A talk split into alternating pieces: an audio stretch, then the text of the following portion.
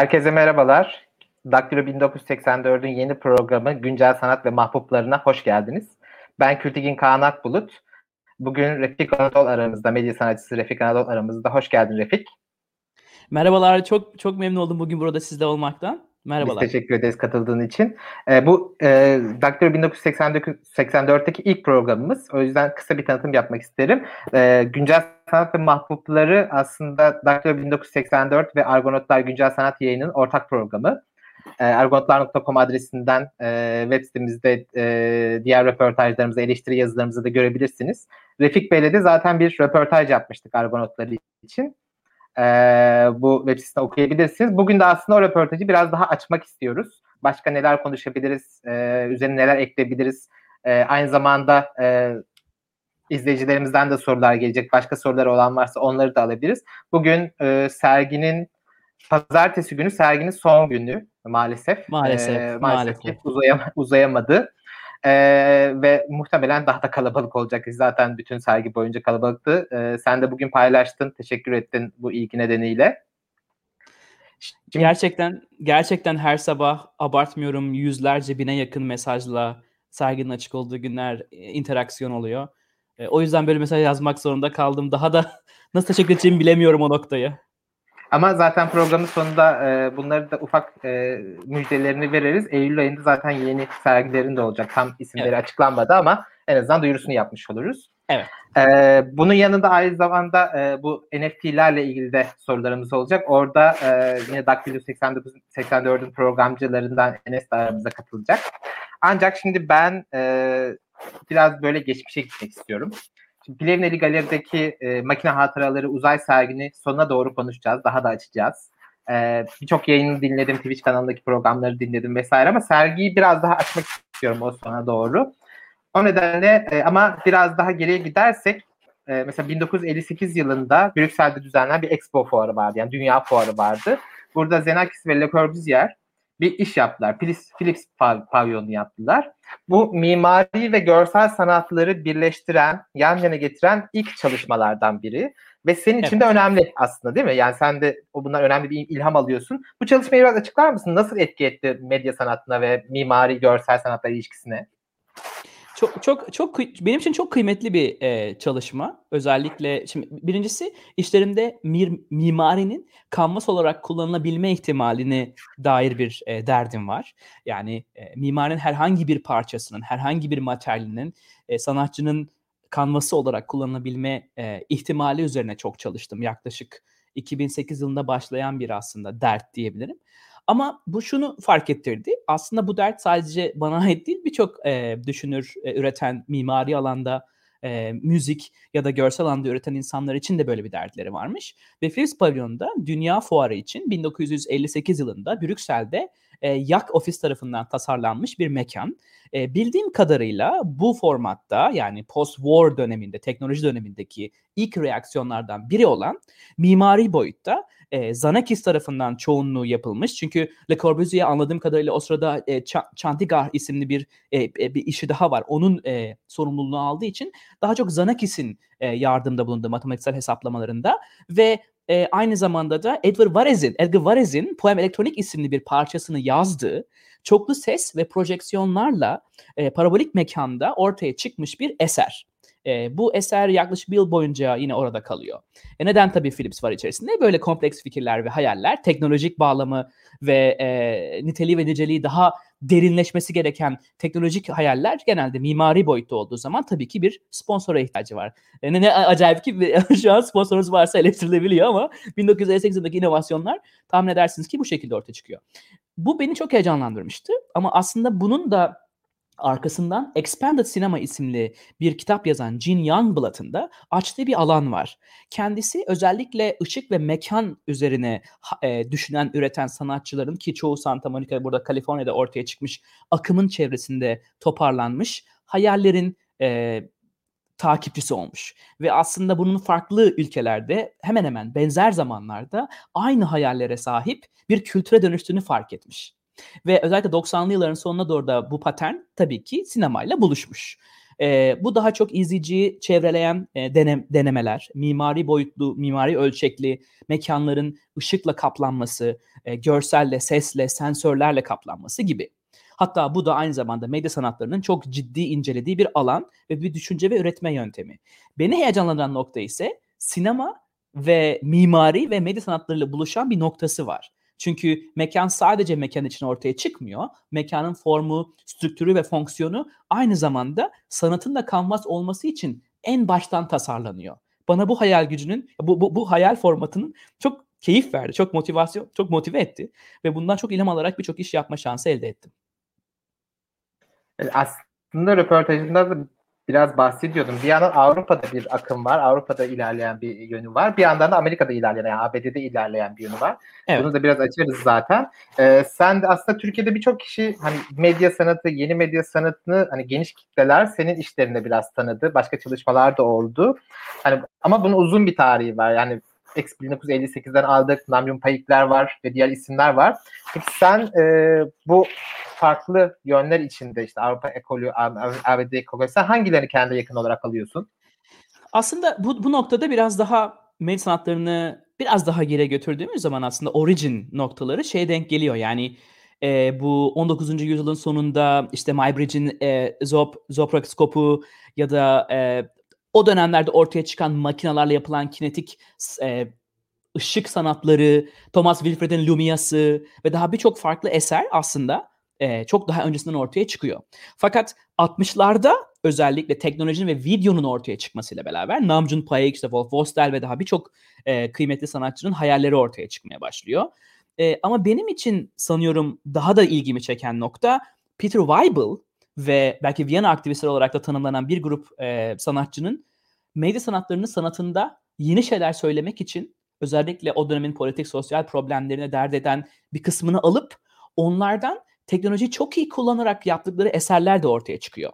Ki daha sonra bu ekip ZKM isimli Karsöy'de var olan medya sanatlarının orijini kabul edilen mekanın da e, kurucusu oluyorlar aynı zamanda ve ben Peter Weibel'la yüksek lisansım sırasında tanışma, konuşma, fikir, hayal paylaşma şansı elde ettim. Çok kıymetli bir zihin bu alanda. E, bu arada e, ZKM'de de şu anda Sonsuzluk Odası projemiz e, resmi olarak e, hem sergilendi çok e, keyifli bir sergi çizisinde hem de şu an koleksiyonunda yer alıyor. Yani umuyorum ki Sonsuzluk Odası projesi e, ZKM var oldukça e, preserve edilmiş bir halde olabilecek. Ama bana en çok e, daha da farklı gelen aynı dönemlerde yine Kaliforniya'da Lakma Müzesi'nin açmış olduğu, arkasında Marius Tuckman'ın olduğu bir akım daha var. Ve tam o dönemlerde işte Bell, AT&T ve daha birçok farklı e, kurumların, teknoloji kurumlarının ortaya, IBM gibi kurumların ortaya çıktığı dönemlerde, aktif o dönemlerde Lakma'daki bu akım sanat ve teknoloji ismiyle açılıyor. Hatta bir sergisi de var. Hatta Andy Warhol'un Yağmur Makinesi projesi de bu noktada üretilmiştir. O akım beni çok heyecanlandırdı. Yani gerçekten de o, o anın yani bir hayali olan bir sanatçı ve ulaşamadığı bir teknoloji ve o aradaki boşluğu tamamlayan bir kurum ve bir düşünce, bir yardım, destek sistemi. Bu beni çok etkilemişti. Çünkü aynı destek o dönemlerde işte James Turrell, Robert Irwin, Dan Flavin gibi ışık ve mekan alanında dahilere de çok büyük yardımcı oluyor. Hatta UCLA'de de bu alanda bir sergi oluyor. Bütün bunlar beni aslında bir mıknatıs gibi e, yavaş yavaş zaten Kaliforniya'ya çekiyordu. E, ama daha çok bağlamsal, da, kavramsal ve e, ilham aldığım noktalar bu aralarda ve tabii ki Tom Main, Frank Gehry ve Greg Lin gibi mimarların da burada olması acaba e, Silikon Vadisi'ne yakınlığı hani acaba bu üçgen yavaş yavaş kapanabilir mi? Acaba bu akımın yeni bir ses solu olabilme ihtimali var mı? Gibi hayallerden geçti aslında. O, o yüzden mesela Navcun Payık gibi de e, çok kıymetli bir isminle beraber aynı sergide olma şansı da elde ettim. Burada çok keyifli bir haber daha vermek istiyorum. Mesela şu, biliyorsunuz ki Namjoon Payik bir Koreli sanatçı olarak e, desteğini daha çok Samsung üzerinden e, alarak hayalini gerçekleştirebildi. Namjoon Payik'in e, bütün teknolojik e, şu anda eserlerinin preservation yani hayatta kalmasını sağlayan şey de Samsung'un kendisidir. O yüzden çok bilinmiyor böyle Samsung deyince hemen akla şey geliyor. Aa işte e, farklı bir e, yine bir ticari kurum ismi gibi böyle okumak çok sığ kalabilir. E, ben mesela Samsung'un yeni bu e, açılacak bir müzeleri var. Oradaki küratörle Seymin'le beraber Namjoon Pay'ın acaba geleceğini konuşmak adına neler söylüyor yaptığımız işler gibi çok kıymetli tartışmalar, hayaller kurma şansı var. O yüzden e, büyük bir gurur kaynağı. Namjoon Paik'in ilk dönemlerini geçirdiğim müzede e, ve daha sonrasını hayal edebilmek adına bana büyük bir keyif ve onur veriyor. Evet, teb- tebrikler tekrar. Bu arada e, tabii ki yeni medya sanatı, medya sanatı en büyük sorunlardan biri de galiba onları arşivlemek ve korumak. E, çünkü yani teknolojiyle beraber çok hızlı değişebiliyor ve e, bu tarz hani preservation çalışmaları da galiba en çok önem vermemiz gereken şeylerden biri. Bu arada e, yani YouTube üzerinden sorularınızı da iletebilirsiniz. Bir yandan takip ediyoruz. Sorularınız olursa arada da onları almak istiyoruz. O zaman Türkiye'ye gelelim. Şimdi Türkiye'de medya sanatının hani önce önce ilk örnekleri var ancak 2000'li yıllarda biraz böyle tartışılmaya başlanıyor. Büyük sergiler 2000'li yıllarda açılmaya başlıyor. Ve Bilgi Üniversitesi Santral Kampüsü'nde de, Santral İstanbul'da evet. da Uncharted sergisi açılmıştı. Sen de orada öğrenci olarak çalışmıştın. Hatta bütün hepsinin prizlerini ben taktım demiştin. O serginin nasıl bir önemi vardı? Mesela kimler gelmişti? Türkiye medya sanat ortamını nasıl etkilemişti bunlar? Bu sergi. Şimdi, şimdi bu, bu, bu çok çok kıymetli bir soru Küldigin. Çünkü o dönem belki ha, ha, hatıralarımızı, hafızamızı biraz güncelleyelim. Bildiğim kadarıyla Türkiye'de yapılan kapsamlı 6 katlı ve 300 tane işten oluşan medya sanatı sergisi. Ve bu serginin hayata geçmesi için Profesör İhsan Derman ve tabii ki Santral İstanbul o dönemki ekiple beraber hatta e, Başak Doğa Temur e, ve tabii ki Atıf Akın yani küratöryel yapısını çatısını kuran kişi olarak muazzam bir çalışma içindeydik. Bütün bölüm olarak. Posterinden teaserına, e, robotundan kablo uzunluğuna, boyasından kitabına çok kıymetli bir çalışma ortaya çıkmıştı. O dönem beni çok etkiledi. Ya hakikaten yani dünyada bu alanda e, ilki olan işleri alıp getirip onlara bakmak, bakım yapmak, 6 ay boyunca robotun hani suyunu elektriğini vermek, e, kalemini takmak ya da işte telefonunu şarj edene şarj etmeyin arkadaşlar diyen de olmak ya da o sırada sergiyi beklerken Peter Weibel'ın hayatını, Jeffrey Shaw'un Legible sesini okumak, öğrenmek çok kıymetliydi. Eminim birçok kişiye de o şekilde gelmiştir. E, ve bu sergi beni kendi adıma medya sanatlarına bağlayan, anlayan, anlatan deneyim oldu. E, ve o dönemlerde aynı zamanda yüksek lisansımı da yapıyordum. E, ve Peter Weibel'ın da çok yakın arkadaşı olan Bernard Serex'e de bölümümüze ders veriyordu. Dolayısıyla gerçekten eğer sorunuz varsa, herkese bunu anlatmıyor tabii. Bölümdeki çok nadir e, öğrencilerin aklına ya da merakını kaplıyordu bu alan. Ama ben kendi adıma çok net bir şekilde bu alana girmeyi, parçası olmayı, tarihini anlamayı ve geleceğinin parçası olmayı o zamanlarda karar vermiştim. Ve e, bu alanın kıymetini anlatan Ars Electronica, Transmedial, ICA gibi zaten kurum ve kuruluşların buna gönül verdiğini 40 yıl önce, 42 yıl önce açılmış Ars Electronica hani zaten bu alanın tartışılıp bitmiş hani artık varlığını kabul etmiş ve üretim biçim ve yönet, yönet düşünce yöntemlerini onaylamış ve üzerine yepyeni bir dünya açmış bir e, hayal gücü şansını gördüm orada diyeyim. E, o çok kıymetliydi e, benim için başlama adına bu yolculuğa. Ve ondan sonrasında da aslında e, hani ilk büyük ebatlı mı diyeyim nasıl diyeyim eserinde e, o zamanki adı Yapı Kredi, Yapı Kredi Kültür Merkezi şimdi Yapı Kredi Kültür Sanat oldu. Yani herkesin bildiği bir bina aslında. Orada Alper Derinboğaz'la birlikte İstiklal evet. Caddesi'nin seslerini toplayıp onu bir veri heykeline dönüştürmüştün. Ben de mesela o zaman izlemiştim ve e, hatta bayağı kalabalıktı bir akşam vaktiydi. E, yani bir yandan çok böyle görkemli e, ve ilginç gözüküyor ama mesela ne olduğunda ama, pek kimse anlamamıştı galiba. Yani ben de evet. çok anladığımı söyleyemem. E, yavaş Tabii. yavaş gelişti bu iş. Şimdi o, o, o işin çok kıymetli çok yanı var. Birincisi hakikaten 2008-2011 yılları arasındaki o 3 yıl Avrupa'nın birçok şey, bu arada Türkiye'deki ilk video haritalandırma tekniğini de ortaya çıkardığım bir işim oldu. Çalışma bitirme projem olan Quadratür. Ee, Emre Oltun'un yapısı üzerinde yine var olan bir çalışma. Ve bu çalışma çok büyük bir reaksiyon aldı iyi anlamda internette. Bu bir jenerasyonel bir iş. Bu arada aynı dönemlerde e, şu an çok yakın arkadaşım John Lemercier ya da Pablo Balbuena gibi birçok sanatçı aynı sıralarda Avrupa'da küçük ölçekli de olsa festivallerde bunları zorluyorlar. Ama e, maalesef tabii her zaman büyük destek alamadıkları için hayaller genelde küçük ölçekli kalıyor. Bu benim onların da parçası olduğum bir alana beni itmiş oldu. Fakat 2011 yılında yapmaya çalıştığım şey çok daha farklıydı. Acaba veriden bir mekan, veriden yani bir bir caddenin belleği olabilecek bir veridi alıp o veriden bir mekan, bir form yapılabilir mi sorusu kafamı çok kurcalıyordu. Değerli Tülay Güngen'in davetiyle e, ve Alper Derin Boğaz'ın ve ekibinin muazzam desteğiyle o hayal gerçeğe döndü. e, bildiğim kadarıyla alanında ilk defa büyük ça- büyük e, formatta ve kamusal alanda bir verinin mekanlaşıp speküle edildiği eş zamanlı tek e, çalışmaydı o dönem için. Ve çok muazzam bir destek ve e, spekülasyon yarattı iyi anlamda diyebilirim. Çünkü kendi adıma e, Greg Lynn'le, Tom Bain'le, Frank Gehry'e kadar yolculuğumun e, ilerlemesinin sebebi de biraz bu iş. Buradaki kaygımız da 3 e, günlük ses kayıtlarını alıp bu arada serginin de bir e, bu arada işin de bir sergisi vardı binanın içinde. Bir kataloğu içine girip diğer artefaktları görebildiğimiz bir deneyimdi. E, yöntemleri, e, çok kabaca mimari çizimleri de görebiliyorduk. İzleyiciler hatta me- mekana, binaya giriyordu. Ve bu sergi, bu işi görmeye de e, şu anki bölüm başkanımız bir önceki Christian Moller ve e, bu arada Peter Weibel'ın öğrencisi Christian Moller. Çok enteresan da bir bağlantı var orada eğer bakarsan. Ve Greg Lynn'le beraber geliyorlar. Greg Lynn de parametrik mimari konusunda Animate Form isimli çok kıymetli bir yazısı var. Mimar arkadaşlar çok iyi bilirler. E, aynı zamanda Greg Lynn de Frank Gehry ve daha birçok e, hatta Zahade'de ciddi mi ciddi ciddi yardım yapmış e, ve temel parametrik mimari hayallerinin kavramını ve tekniğine yardımcı olmuş matematik duayeni bir mimar. E, onunla tanışmak harika bir deneyim oldu. Ya İstanbul'da, İstanbul Bienalinde ve dediler ki hani bu alan, bu bu hayal gücünü yani taş, başka bir taşıyabilirsin. Ve dürüst olmam gerekirse yani 3-4 haftada zaten nasıl bir hayali, nasıl derini yüzeye getirebiliriz ki? İmkansıza yakın bir şey. Boğuştuğumuz şey gerçeklik, kod, malzeme, izinler, hani boyut çok çok çok zordu.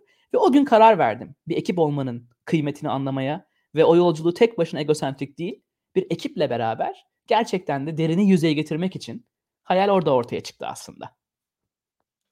Çok teşekkürler. Aslında e, senin çalışmalarınla ilgili en ilginç bulduğum yönlerden biri bu. Yani Türkiye'de özellikle sanat alanında genelde işte 10 yıl, 20 yıl geriden takip etme olayı vardı. Hatta belli dönemlerde 50 yıl maalesef. E, hep böyle bir e, art arda geldikten sonra belli etkilenmelerden sonra Türkiye'ye geliyor bu akımlar veya bu denemeler. Ama ilginç bir şekilde o dönem Avrupa'da, Amerika'da ve Türkiye'de ve birçok ülkede de e, eşgüdüm içinde yürüyor. Yani sen ona bir şey diyorsun, o onu görüyor. Sonra başka bir festivalde veya başka bir çalışmada insanlar birbirlerinin çalışmalarını görüyorlar.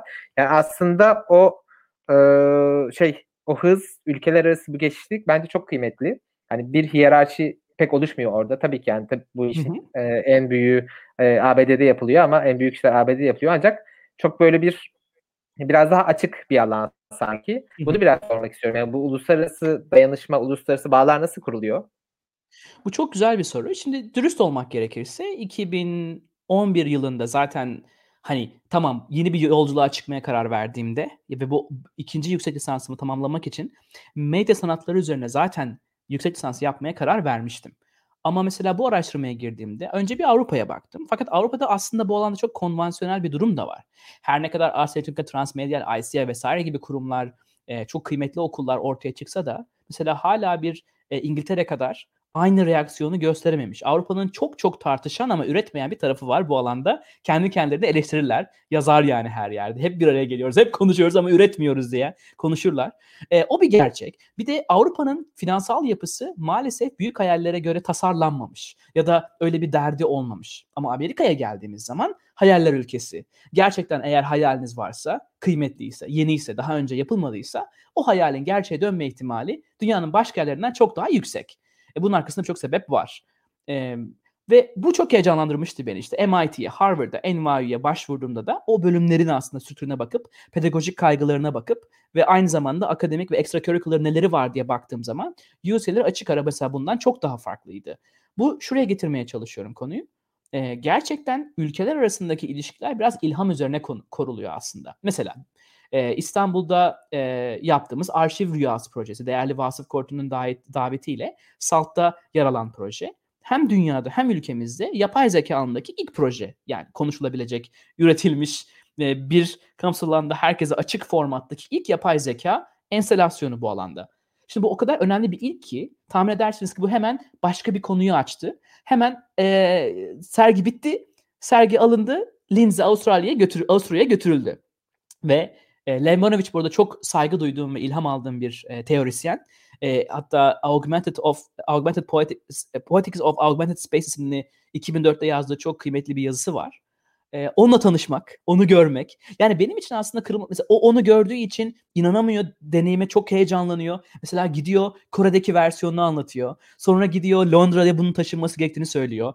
Londra daha sonra başka bir küratör bunu duyduğu için e, bu İtalya yani böyle bir şey de var. Böyle bir yani e, nasıl anlatayım? Bu işler mekansal deneyimler olduğu için internetten videodan görüp başkasına tavsiye edilen değil de genelde mekanın içerisinde deneyimleyip fark edip yani fikri, diskorsu, konteksti, derinliği anlayanların genelde başkasına izah ettiği bir deneyim. Uzaktan baktığımız zaman tabii çok limitli kalabiliyor. Ee, ve içine girdiğimiz zaman, deneyimlediğimiz zaman, yenilik fark ettiği zaman o izleyici ya da küratör ya da akademisyen ya da e, kimse e, o kişi bunu hızlıca başka yerlerde de gözükmesi isti- hissiyatı çıkıyor.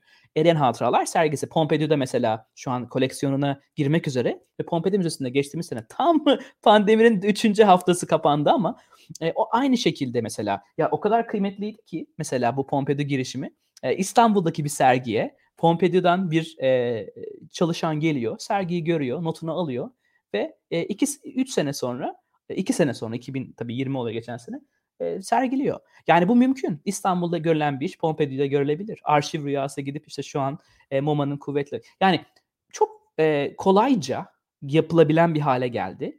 E, genelde medya sanatları izleyicisinin daha hızlı paylaşma, daha belki de egosu az diye mi bilmiyorum ama çok daha hızlı bir şekilde dünyaya yaymak, göstermek Hani bu şey heyecanına çok denk geliyor benim için en azından. Ben de aynısını yapıyorum. Yeni bir şey gördüğüm zaman hani küçüklükten gelen bir şey. Hani yeni bir mekan keşfetmek. Hadi gelin gelin yeni bir şey gördüm. Bakın yeni bir şey fark ettim hissiyatı var. Çocuksu bir yeniliği olan açlıktan gelen belki bir deneyim olabilir bu. Bu arada çok güzel sorular gelmeye başladı. Ee, ben şu an alamadım fark ettim soruları ekrana ancak e, rejiden isteyeceğim birazdan almalarını. Şimdi bu e, Salt'taki arşiv rüyas çalışmasından bahsettin. Aslında benim de e, beni de en heyecanlandıran çalışmalarından biri çünkü Salt'ın e, doküman arşivi D bir arşiv ve Türkiye'de 1.7 milyon. Evet yani ve resimler, fotoğraflar, belgeler, zarflar, notlar dediğim gibi 1.7 milyon belge var. Ee, mesela şunu aslında birçok kişi merak ediyordur ve sorularda da biraz bunu hissediyorum. Birçok kişi de bunu şey yapıyor. Bu işler tam olarak nasıl oluyor? Yani SALT size geliyor. E, buyurun kütüphane, buyurun arşiv, buyurun dijital arşivimiz diyor. Ve bu sonra o nasıl e, bir teknolojik olarak işleniyor ve mesela oradaki forma nasıl karar veriyorsun? Bu süreç nasıl işliyor ve biliyorum ki çevremde birçok genç sanatçı bun, bunları denemek istiyor, yapmak istiyor. Belki küçük ölçekli, belki büyük ölçekli. Ancak biraz böyle yol, yordam anlatır mısın? Nasıl işliyor bu süreç? Tabii. Seve seve. Şimdi öncelikle bunu söylediğim zaman bazen eleştiriyorum ama sanatın hiçbir zaman arka planını gösterme gibi direkt kaygısı olmamış. Yani direkt bir bir bir, bir sanatçının ürettiği işin arka planını, pigmentini ya da ne bileyim fırçasını, kanvasını, gestosunu heykel yani hiçbir zaman bunları paylaşmak ve markasını söylemek gibi bir şey hisseden hissetme olmuş. Halbuki burası öyle olmadığını düşünüyorum. Çünkü burada kullanılan materyal, sistemler, yazılım ve donanımlar insanlığa zarar da verebilir, faydalı da olabilir. Bu noktada bir ciddi yol ayrımı var. Ve bu yol ayrımını ben pozitif tarafında yaşıyorum. Bazı insanlar negatif tarafında yaşadığı için ben pozitif tarafı izah etmeye çalışıyorum. Bana daha zor geliyor bu arada o. Yani çünkü bir şekilde galiba insan olarak alışmışız e, hayatta kalma çabamız gibi bir şey yani. ne kötü gidebilir çok daha rahat düşünebilen bir şey. E, ama arşiv rüyası projesi şu şekilde bir format aslında ve bunu çok uyguluyorum. Ve bu çok okunmuyor ve anlaşılmıyor sanıyorum. Bir sanatçı var, bir kurum var. Fakat sanatçının hayali ve kurumun hayali normal şartlarda hayata geçmesi için gereken donanım, yazılım ve imkanların olmadığını düşünelim. Vasıf Kort'un ve değerli zaten Salt ekibi 1.7 milyonluk inanılmaz bir özveriyle yıllarca bu bu malzemeyi 49 sat, yani 49 farklı kolonda meta veri olarak zaten kaydetmişler ve bunu kamuya açmışlar. Bu muazzam bir deneyim. Fakat bu arşivi 21. yüzyılda düşündüğümüz zaman, bu arada kitaplara sonsuz saygı, fizikselliğe sonsuz saygı ama bunu çok iyi biliyoruz ki bir bir bir kütüphaneye gittiğimiz zaman orada ne olduğunu anlama deneyimi sorularımızdan ibaret. Sorularımız dünyanın en sıkıcı barlarına hapsolmuş, bizlerin bir sonraki kelimesini tahmin eden sistemlere dönüşmüş. 20. yüzyılın bence en klişe nasıl hani sanat bir, bir binanın içinde kalması gibi hapsolma hissiyatı varsa sanki bilgi de e, yani bilgiye ulaşma deneyimi de o arama motorlarına hapsolmuş bir halde. Sorumuz şuydu. 21. yüzyılda fizikselliğin artık zar zor ortada konuşulduğu ve var olduğu bir dünyada bilgiye ulaşmanın yöntemlerinden biri başka bir şey olabilir mi? Eğer makineler öğrenebiliyorsa makineler hayal görebilir mi? Ve bunu da yani ulvi bir makine olan öğrenmek için gittiğimiz yerde bir makineyle karşılaşırsak ve o makine bizim karşımızda şeffafça öğrenmeye başlarsa hislerimiz ne olabilir?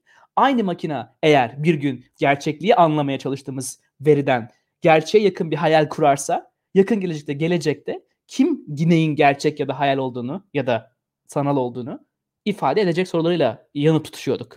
Tam o noktada da Google'ın yapay zeka ve sanatçı programına daveti aldığım anda ilk aklıma gelen işte bu üçgeni tamamlamak oldu. Bunu daha önce çok defa yaptım. Filarmoni Orkestrası için, e, Seul'daki DDP enstalasyonu için, Rönesans Rüyaları Projesi Milano'da açılacak tekrar, İtalyan Kültür Bakanlığı o kurum arasındaki verilerle. Yani bu hep bir takip ettiğim bir patern. Fikir var, hayal var, enstitü var, bilgi var ama onun hayata geçmesi için gereken katalizör görevi. Ve arşiv rüya sırasında mesela şuna çok takıldım. Bir, birincisi şunu hatırlamamız gerekiyor. Yapay zeka veriyi bizler gibi öğrendiği zaman e, üç boyutlu düzlemde yani atıyorum bir kütüphaneye gittiğimizde bir kütüp öğrenmeye çalıştığımız şeyi altını çizdiğimiz notunu aldığımız şeyi yaydığımız kütüp e, masanın büyüklüğünden ötede düşünebiliyor. Kartezyen space karte, kartezyen mekandan ötede çok boyutlu yani bir algoritma şu anda 1024 boyutta veriyi dizebiliyor. Yani biz insan olarak nasıl 1024 boyutlu bir mekanı hayal edebiliyoruz ki? Yani matematiksel kavramsal mekan nasıl görebiliyoruz ki?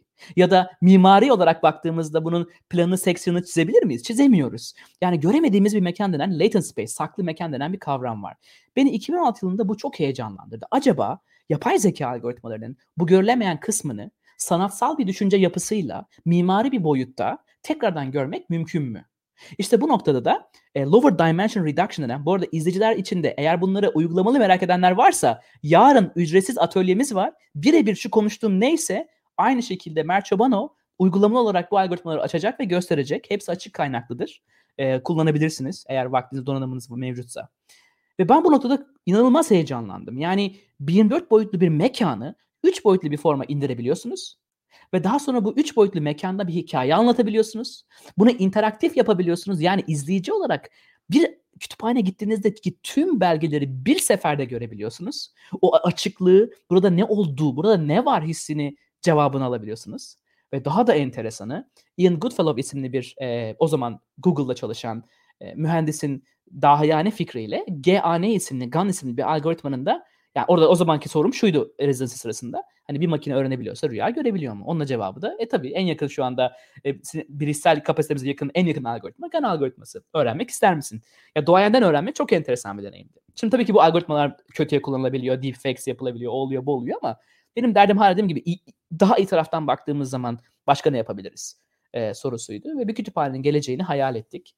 E, tekrar çok kıymetli Vasıf Kortun'un ve tüm SALT ekibinin e, yani o kadar kıymetli bir veriydi ki o e, hayata geçmesi için ve benim adıma da ekibim adına da öğrendiğimiz, e, deneyimlediğimiz çok kıymetli bir veri kaynağıydı. Ve e, böyle bir şey, böyle bir proje ortaya çıktı. Bu noktada algoritmalar arasında tabii ki e, keyifli olan belki izleyiciler eğer merak ediyorlarsa Lower Dimension Reduction denen PCA isimli o zaman içinde Inception isimli bir neural network ile yani e, sinir ağıyla 1.7 milyon imgeyi tanımladık. Daha sonra da e, TSN, TSNE isimli bir algoritmayla da 3 boyutlu bir hale getirme. Yalnız burada onlarca parametreniz var. Mesela sanatçı burada ne yapıyor diye sorduğunuz zaman bir sanatçı bir yapay zeka ağının içerisindeki parametrelerin değerlerini değiştire değiştire aslında zahiri bir heykel yaratıyor bilgiden. Ve her bir bağ mesela e, belki izle, hatırlayanlar olabilir posteri e, mavi noktalar vardı ve her birinin arasında bir çizgisel bağlantı vardı. O makinenin kararları takip edebilmek, o kararı ne kadar derin, ne kadar yüzeyde bırakmasını sağlamak. Bunların hepsi o veri heykelini yaparken ki sanatçının değiştirebileceği parametreler ve form arayışında olan bir zihnin yolculuğu. Bu kavranamadığı zaman tabii uzaktan çok algoritmik sanat geliyor ama işin içinde yatan emek, düşünce, form, renk ve patern arayışı son derece kapsamlı ve e, derin olabiliyor. Aslında pandemi nedeniyle bütün dünyada hani kütüphanelerin, fiziki mekanların yeniden sorgulandığı ne, ne, ne anlama geliyor, bu kurumların geleceği ne olacak e, denilen bir dönemde bu sorduğun sorular biraz daha aslında değer kazanıyor, yeniden e, değer kazanıyor. E, bu arada İrem Özer bir soru sormuş. Az önce söylediğinize bağlantılı. Medya sanatları dışından birisi bu konu hakkında bir fikrini, bu konuyu araştırıp süreci planlayıp projelenip getirse e, yardımcı olur musunuz diye. Sanırım yarınki toplantıda, yarınki görüşmede daha ayrıntılı konuşabilirsiniz Tam, bu tarz teknik şeyleri. Evet yani İrem Hanım özellikle o kadar buna benzer yani yüz değil binlerce soru geldi ki genç arkadaşlardan. Ee, şimdi şunu şunu kabul etmemiz gerekiyor. Ülkemizde her ne kadar e, kıymetli akademisyen ak- akademik çalışmalar ortaya çıksa da e, bir grup hayal gücü e, de bunları kullanma olan e, kişiler hızlıca bu veriye, bu bilgiye ulaşamayabiliyor. Düşünce yöntemleri, öğretme yöntemlerini. Ve bu soru çok gelince e, Global AI Hub ekibiyle beraber dedik acaba hani ben zamanım yok ama belki bunu bir üretsiz atölyeye çevirirsek belki bu serginin arkasındaki bu ve bunun gibi hayaller e, yüz, derinen yüzeye daha doğru getirebiliriz gibi hissettik. E, o atölye umuyorum size bir parça bilgi verebilir. Ama e, çok çok rahatça internette bu algoritmaların kullanım yöntemleri şu an mevcut runwayml.com sitesinde e, tezine de yardımcı olduğum, NYU'da tezini yapmış bir kişinin derslerinde kullandığım bir satır kod yazmadan bile e, yapay zeka algoritmalarını kullanabiliyorsunuz. Ücretsize yakın ya da böyle çok kümük birkaç dolarlık böyle bir masrafla e, bunları deneyimleyebiliyorsunuz. E, tabii son 5 yılda çok ciddi bir reaksiyon geldiği için e, medya sanatları alanında bu alanda ücretsiz çok fazla kaynak, eğitim e, ve pedagojik birçok destek verebilecek noktada siteler mevcut. Runway ML bunlardan da bir tanesi ve ücretsize yakın bir deneyim. Çok teşekkürler. Ee, bu arada birçok soru geliyor. Bunları da aslında yavaş yavaş konuşacağız merak etmeyin. Ee, şimdi gelelim Plevneli Galeri'deki Makine Hatıraları Uzay sergisine. Ee, az önce İstiklal Caddesi, Yapı Kültür Merkezi'ndeki sergiden bahsederken o sergideki verileri de e, geç yani bu serginin hazırlayış sürecini de sergiye dahil ettiğinden bahsetmişti. Zaten aslında e, Makine Hatıraları Uzay sergisi de bir nevi eksi birinci kattan başlıyor Doğru. ve oradaki veri tüneliyle başlıyor. Orada e, bütün sergi boyunca kullandığın verileri görselleştiriyorsun. Tabii en başta şunu soralım. Neden e, bu yöntemini, metodolojini, kullandığın verileri sergilerine ekliyorsun? Ve bu veri tüneli tam olarak ne anlatıyor? Biraz da ona geçelim. Tam olarak aslında etik bir kaygı. Birincisi e, son 3 yıldır zaten beraber çalıştığım insanlar olan saygı. 3 yıl önce 2018 yılının hemen hemen bu dönemlerinde 7 kişilik bir ekip, 8 kişilik bir ekiple e, NASA GP'nin Studio isimli ekibinden Dan Goods ve ekibi e, ekibimizi ziyaret etmeye geldiler. Ve bu çok kıymetli bir ziyaretti. Tahmin edersiniz ki yani veri alanında hayal kuran insanların belki de gidebileceği en e, dahiyane insanların beraber yaşadığı belki de en kıymetli verinin insanlığa dair bazen öyle hissettiğim bir anlardı o günlerdi. Ve ekibimiz ziyaret ve dediler ki yani biz işlerinizi takip ettik. Veriyle ilgili derdinizi e, anlamlı bulduk ve e, beraber çalışmak istiyoruz. Hedefimiz 60 yıllık NASA verilerini beraber kullanmak ve bundan belli bir takım bunun dışında başka algoritmalar da yazarak e, onlara yardımcı olmak ve e, bir 3 yıllık bir kontrat serisine başlamak istediler.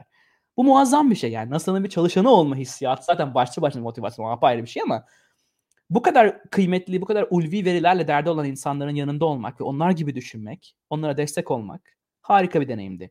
Ve bu süreç benim büyük ilham kaynağıma dönüştü. Ya düşünsenize şu anki e, Mars'taki e, yeni drone'un uçma hikayesini arkasındaki WebGL koduna kadar biliyor olmak ya da birçok farklı hayal o o o ger- o gerçeğe dönüşen hayalin ge- dönüşüm sırasına şahit olmak.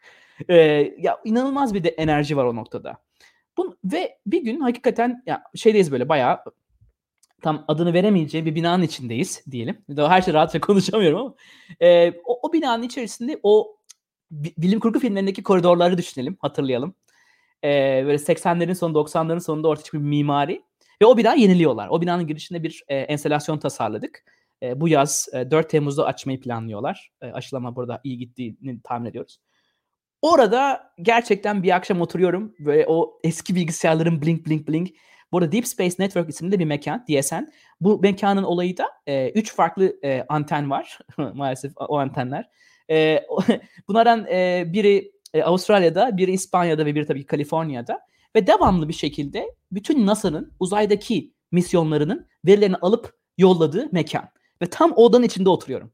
Önümde laptop. bir yandan bir keynote hazırlıyoruz. Bir saat sonra sunum var. Ve o an aklıma geldi yani makine hatıraları hikayesi. Yani makinenin hatırası. Makinenin gerçekten aklında mekan olabilme ihtimali. Ve bu makinenin bir gün bilince sahip olması. Ve bu hatıraları pozitif bir şekilde e, umut vermek için, gerçekten ilham olmak için, yeniden görmek için ve hatırlamak için evrenin hatırası cümlesi orada aklıma geldi. Ve o noktada Hubble teleskopunun e, folderında geziyorum bu arada. Yani böyle, düşünsenize yani bir e, veri odası, IT odası e, yerdeyim. Yani bayağı bir hacker filmi gibi ama gerçekten bu arada resmi olarak bunu yapabiliyorsunuz. Ve e, bayağı Hubble'ın bildiğimiz teleskopunun şey yani dosyasının içinde gezebiliyorsunuz.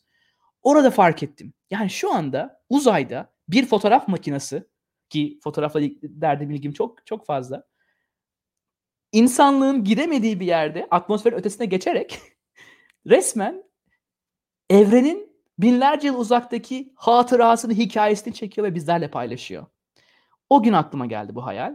Ve daha sonra ISS'i ki dünyanın evimizin aslında hayat hatıraları ve son olarak da tabii ki belki ikinci evimiz olma ihtimali olan daha yeni NASA'nın oksijen üretebildiği Mars'ın yüzeyini, kartografik yapısını çeken MRO isimli teleskop. Bu üç teleskopun tüm verilerini e, ulaşma şansı elde ettim. Ama bu herkese açık zaten. Bana sadece özel bir şey değil. NASA'nın en büyük derdi buluşlarını ve fikirlerini ve hayallerini paylaşması dünyayla eş zamanlı ve eşit şekilde. Bana büyük ilham kaynağı oldu. Bu noktada da saygıdan dolayı serginin girişinde bütün herkes açık kaynaklı bir şekilde, şeffaf bir şekilde bu verileri görebiliyor. Fotoğrafik hatıralardan oluşuyor. Zaten derdim ciddi miktarda son dönemlerde, zaten son 5 yıldır fotoğrafik hatıralar. Önce bunu anlamak ve kavramak. E, zaman, zaman zaman ses metin de olabiliyor. Mesela Rönesans döneminde Dante'ye kadar bütün yazılan e, yazımları, e, edebi kaynakları da yapay zekadan geçirme şansı elde ettik. Ve sonra sergi böyle şekilde ortaya çıktı. Acaba bu üç makinenin hatıralarından bir yapay zekaya, kolektif hatıramızı kolektif bir rüyaya ve dolayısıyla kolektif bir bilince dönüştürebilme hayali gibi gezen çok e, bir hikaye anlatım deneyimi.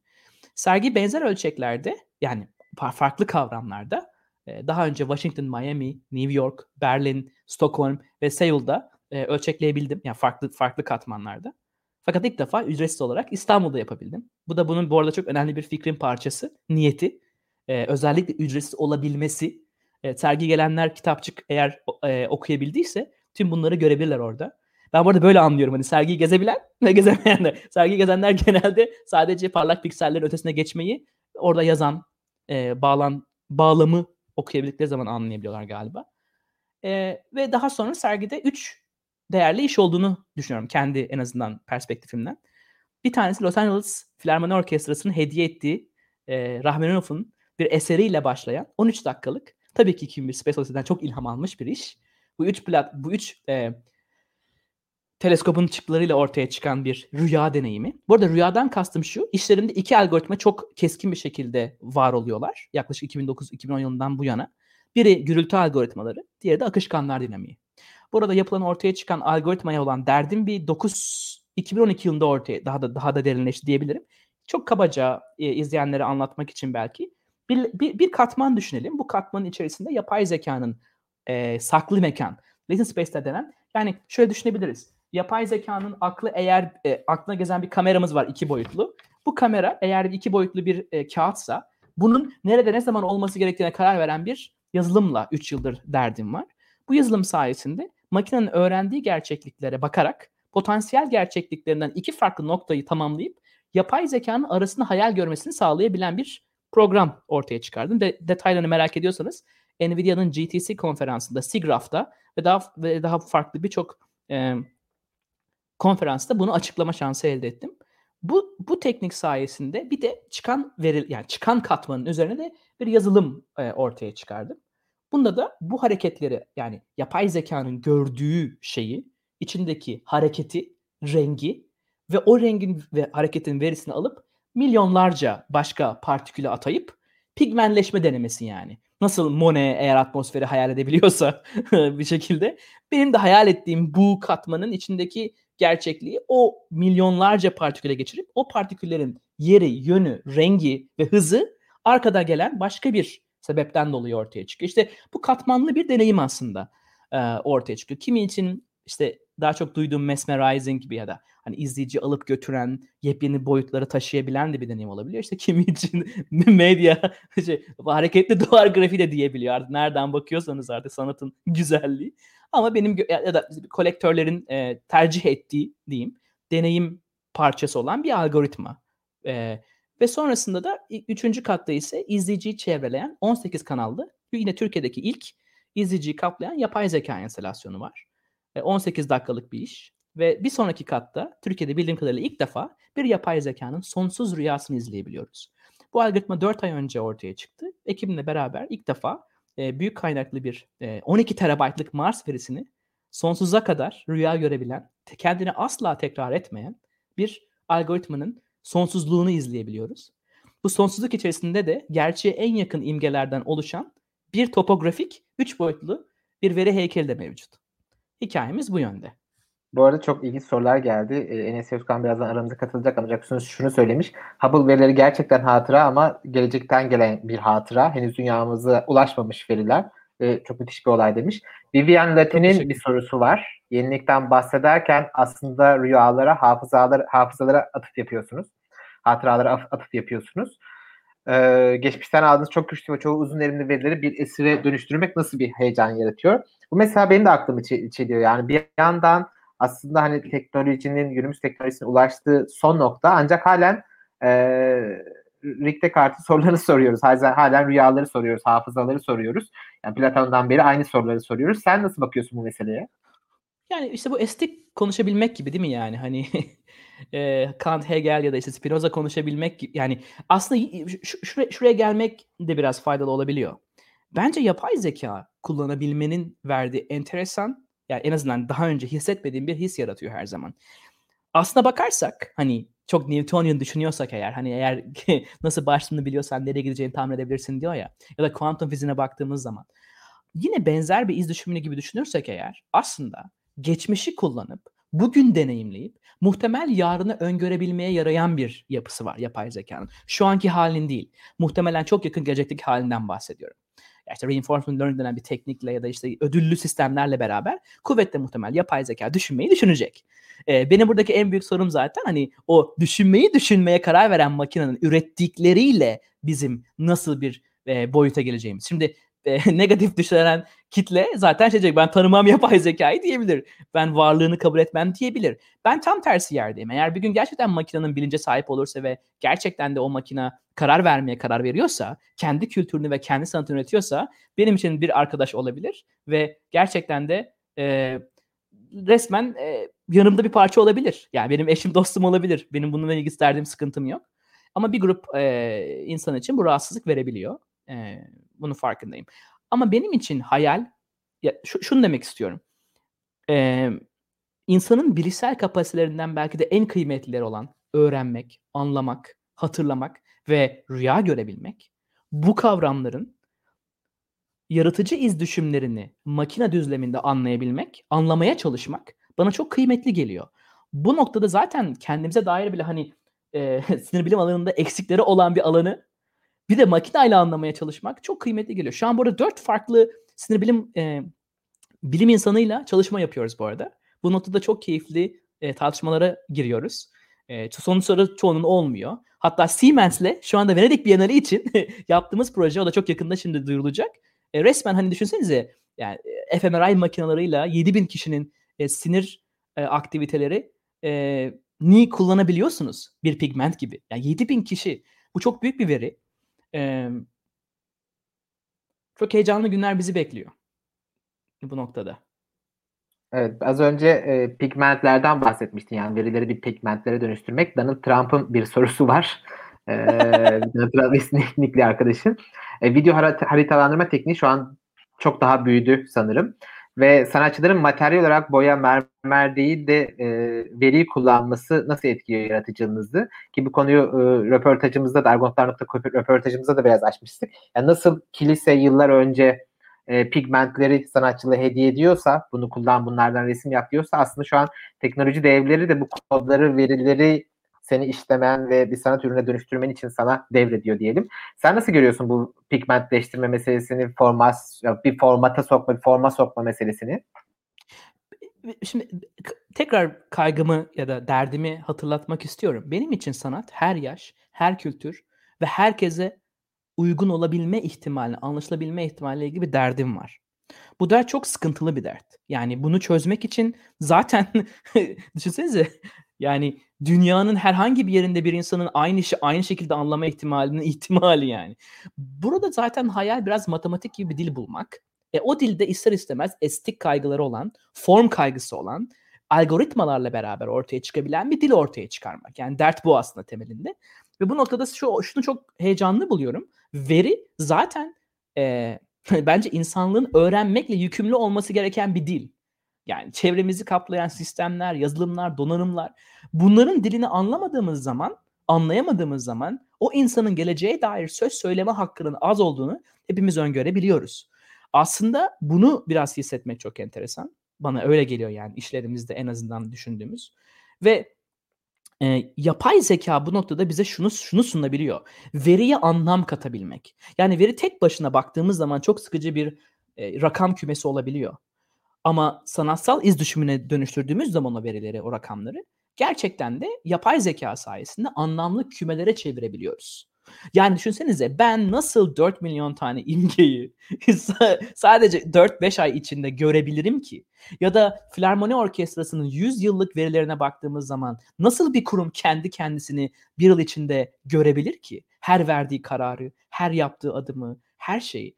Ya da nasıl bir müzisyen 170 yıllık bir ses hafızası olan bir kurumun 7.7 terabaytlık bir ses kaydından ne ne olduğunu nasıl anlayabilir ki? Nasıl bir tuşla bir kurumun çaldığı her mahleri Stravinsky'yi, Beethoven'ı duyabilir ki? Bunların cevapları aslında işin yap, veriden anlam çıkarma ve fonksiyona e, dönüşmesi bana çok kıymetli geliyor. Çok heyecan veriyor. Çünkü yeni soruları sorduğumuz bir alana dönüşüyor. O sanatın bilim ve teknolojide kesiştiği yerdeki hani serendipity kelimesine denk gelen hisleri oluşturduğu için bana çok heyecanlı geliyor. Bunu anlamak için deneyimlemek de gerekebiliyor tabii.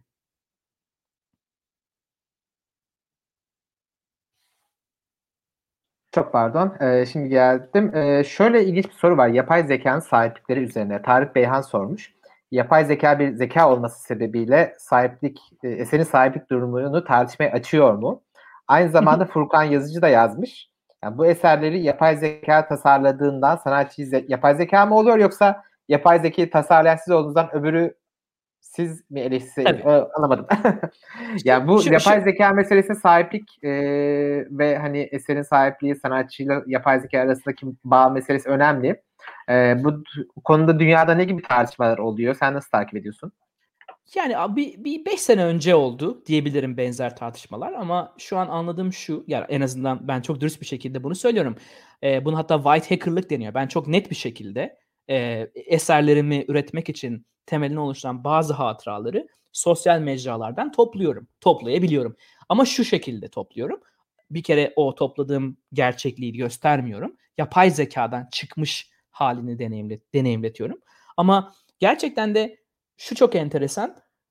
Bir makinaya bir hatıra havuzunu gösterip öğrendiğini kullanabiliyorsunuz. Ya bunun önünde herhangi bir engel yok. Sanat yapmak gibi güzel bir daha belki e, keyifli, anlamlı insanlık için belki sıkıcı bir ürün olmadığı için e, bu mümkün e, 4000 kişiye yakın WIPO e, sunum yapma şansım oldu. Yani Intellectual Property Organization'da, World Inter- International Property Organization'da 4000'den fazla avukata bir sunum yaptım ve yüzlerine söyledim yani. E, değerli izleyiciler biz stüdyo olarak bütün bu verileri indiriyoruz, yapay zekadan geçiriyoruz ve daha sonra kullanıyoruz. E, eğer bir kod, eğer bir kodunuzun içerisinde birinin şifresini girip yani kamuda eğer yapay zeka 20. şöyle düşünün. Bir bilgisayar internete girebilir ve o New York kelimesini yazıp onu görebiliyorsa o veri o saatten sonra orada vardır ve deklare edilmiştir ve o yapay zeka onu görebilir. Bunun önünde şu an hiçbir engel yok. Benim simüle ettiğim süredeki aslında biraz bu oluyor. Yani biz gidiyoruz, yapay zekaya onu gösteriyoruz ve o veriyi alabiliyor. Ama sonrası tabii ki sanatsal bir deneyim. Hiçbir zaman gerçek veriyi göstermiyoruz. İnsan mesela göstermiyoruz. Özellikle algoritma yazıp insanlı olan fotoğrafları siliyoruz. e, derdimiz olan kolektif hatıralar mesela doğaysa doğadaki bir insanın selfiesiyle derdimiz yok bulup onu yok ediyoruz. Yani rüyayı gördürürken bile etik bilinç kullanıyoruz. Bu herkesin yaptığı bir şey değil. Bazen gerçekten sırf o insanları bulup silmek için gereken zaman bazen üretimimizden daha uzun olabiliyor. Bu etik kaygısı olanlar ve olmayanlar diye ikiye ayırabiliriz bu noktada yaratıcıları. Benim Şimdi derdim aslında tam da etiğe geldik. Ee, Zego Han'a bir soru sormuş. Acaba aynı algoritmayı insanlığın kötü negatif hatıraların verilerini uyguladığımızda ortaya fütüristik bir Rus edebiyatı çıkar mıydı? Yani bunun Çıkabilir. kötü e, kötü elleri düşerse nasıl bir şeye dönüşebilir bu? Bir de şeyi merak ettim. Acaba ede- edebiyata yansımaları nedir bu tartışmaların? Sen takip edebiliyor musun? Vay, çok güzel bir haberim var. Madem şimdi e, şimdi GPT-3 isimli bir algoritma var. E, ma- malum çok ses getirdi. OpenAI Elon Musk'ın destekledi. OpenAI'ın e, tas- ortaya çıkardığı bir e, yapay zeka uygulaması. E, bir 3 aydır falan benim de zaten e, beraber çalıştığım bir uygulama diyeyim. Mesela ona şey yazdırıyorum şu an GPT-3'e. Sergimiz hakkında bir eleştiri yazdırıyorum. İnanın çok daha keyifli. Hani sonra yani bir yapay zekaya kendi sergimiz eleştirisini yazdırmak çok garip gelebilir kulağa ama inanın e, e, şey sanıyorsunuz yani ha evet ya yapay zeka neden bazı işte bazı meslekleri e, neyse e, e, şunu demek istiyorum. E, çok enteresan bir soru. Gerçekten de teknoloji yapay zeka insanlığın aynası. Yani bu noktada bir ayna. Ee, daha önce belki Annihilation'ı izleyenler için belki o sahne çok e, ağır gelebilmişti ama insanlığın aynası. Yani kötü kötü, iyi iyi. Ee, yani arası pek yani gerçekten neyse o. E, ve neyse o bazen insanlara ağır gelebiliyor. Ben o yüzden direkt kötüyü kötü olarak kullanmıyorum. Yani tabii ki maalesef insanlık olarak yaptığımız sonsuz e, kötü hatıramız ve e, hayallerimiz var. E, ama e, dünya yeteri kadar kötü. Dünya yeteri kadar ağır ve e, negatif. E, benim pek orada derdim. Ya bir, bir negatif de ben getirmek istemiyorum açıkçası öyle söyleyeyim. Şimdi az önce neyse deyip e, biraz e, yana kaydık ama e, bu soruyu da soralım. Olgu, Olga Alibaş sormuş. E, özellikle malum tweetinle ilgili bir e, mesele. Bunu da Evet. burada hani hazır açmış olalım. Argonotlar.com'daki röportajımızda biraz daha açtık zaten. Oo. Ancak hazır e, evet sanatçınız Şimdi- paylaşımımız cinsiyetli değil miydi diye, diye bir yorum var Olga Alibaş'ın. Tekrar tekrar herkesten üslubum için özür diliyorum. Yazdığım yazının arkasında olan hikayeyi bir kere daha söylüyorum. Birkaç öğrencim, öğrenci hocalarının derste köklü bir sanat okulu üniversitesinin derste sergimizin sırasını bekleyen insanların videosunu çekip tüpçü sırasında bekleyenler diye defalarca dalga geçip kendi öğrencisini rahatsız edip ve daha birkaç derste de benzer şekilde konuşma üsluplarını birebir paylaşan öğrenciler yüzünden bunu yaptım. Bunun birebir olarak o üsluba tam olarak biliyorum çok korkunç bir seviyede çekemeyenin anten çek takması ile ilgili korkunç bir seviyede bir şeyi bilinçli olarak şaka olarak yaptım. Benim ne bir üslubum ne bir dilim ben hiçbir yerde hiçbir zaman böyle bir şey yapan biri değilim.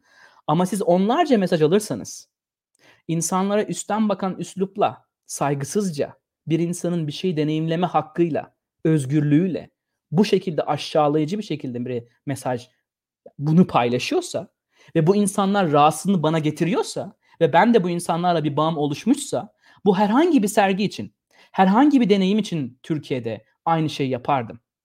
Futursuz, sorgusuzca yapardım. Bu cins mesela şuna inanılmaz üzüldüm. Ben bu arada Amerika'da yaşayan bir Türk sanatçıyım.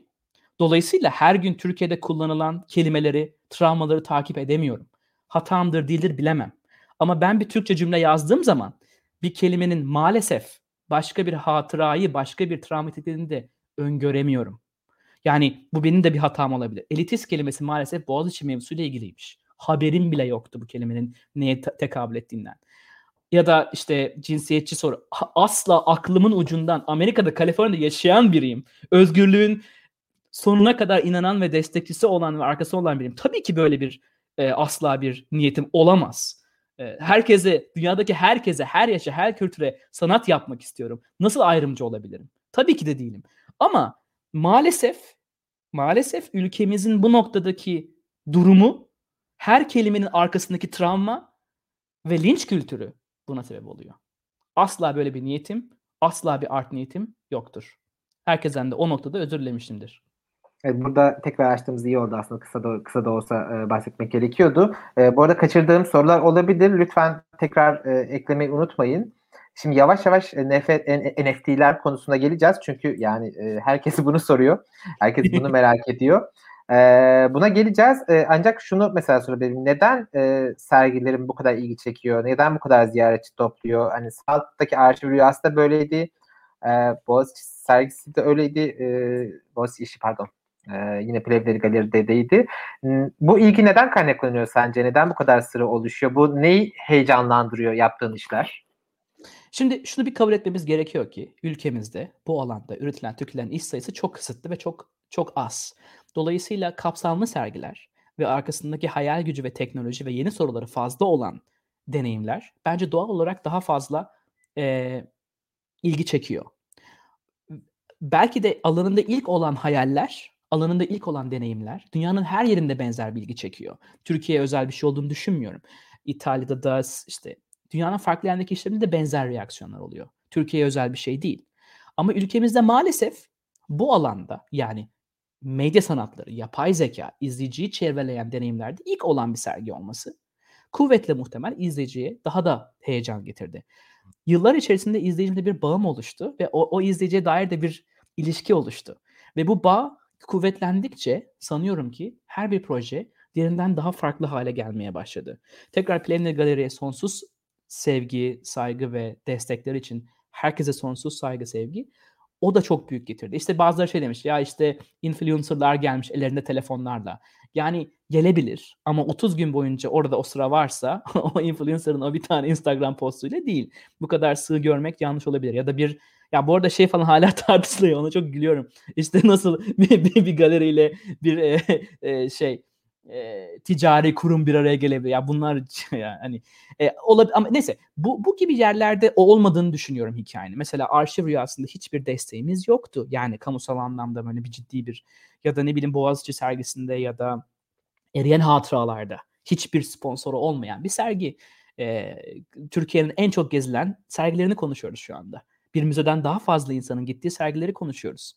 Dolayısıyla buradaki bence reaksiyon belki de sanatın el değiştirmesi yani sanatın el değiştirmesi demek istemiyorum. Sanatın deneyiminin yavaş yavaş değiştirmesi, yeni bir izleyici kitlesinin oluşmasını konuşmaya başlıyoruz. Ve belki de bunun arka sebeplerinden bir tanesi yıllarca sanatın belli kısmı sanat severin ve üretenin üstten bakan daha çok ula daha çok anlaşılabilme kaygısı değil de yapma kaygısı olan, egosentrik kaygısı olan deneyimlerin yavaş yavaş el değiştirmesinin ve izleyicinin böyle bir deneyime daha açık olmasına ilgili olduğunu düşünüyorum. Ve daha da önemlisi pandemi gibi dönemde hiçbir şeyin olmadığı bir dönemde herkes açık ve ücretsiz o kapıdan herkesin girebilme ihtimali bir reaksiyona dönüştüğünü düşünüyorum diye tahmin ediyorum.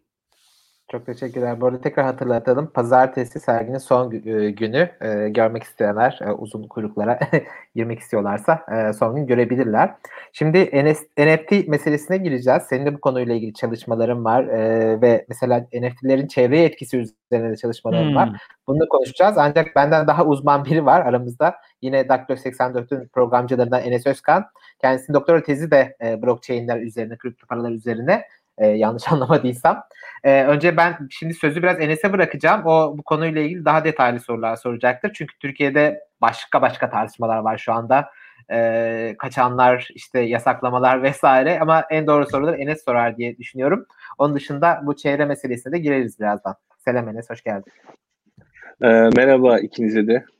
Merhaba Refik ve Külfin. Merhabalar.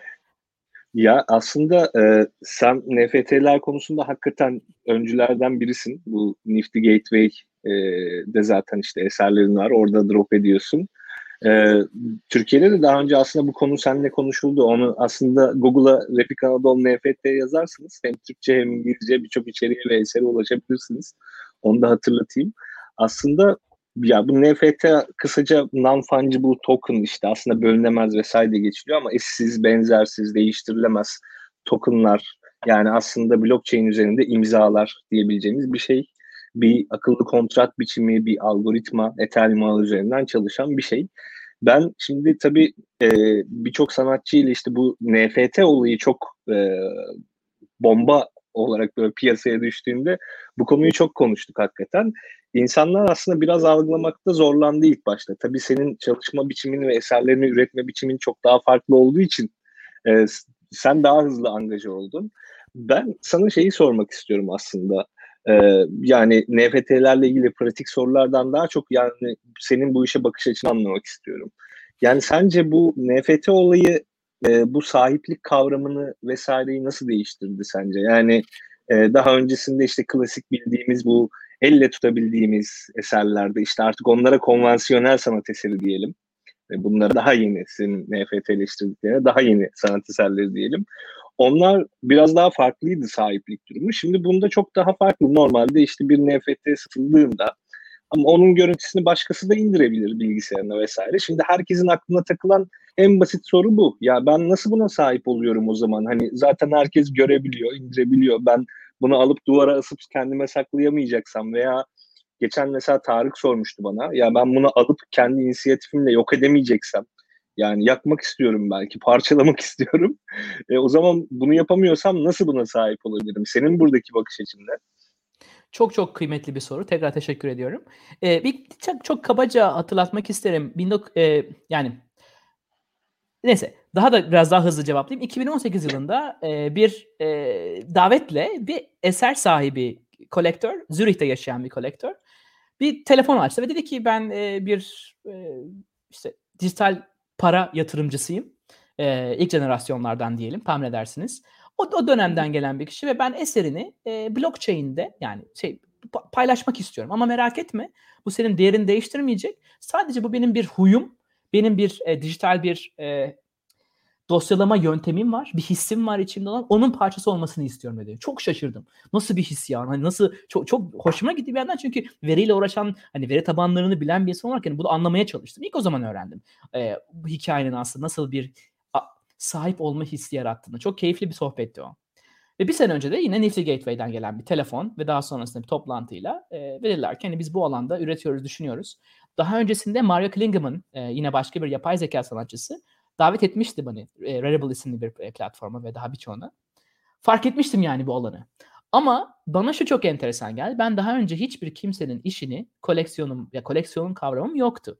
Benim birçok yüzlerce kolektörüm var ama onların hisleri genelde bana çok ulaşmaz. Çok yani bu maalesef ge- acı gerçeklik diyelim. Galeri kültürlerinin, müze kü hani pardon bir müzeye e, müzenin koleksiyonuna girdiğim zaman daha farklı deneyimler, sohbetler oluyor ama genelde bir kolektör işe sahip olduğu zaman çok nadiren bir e, interaksiyon yaşıyorsunuz.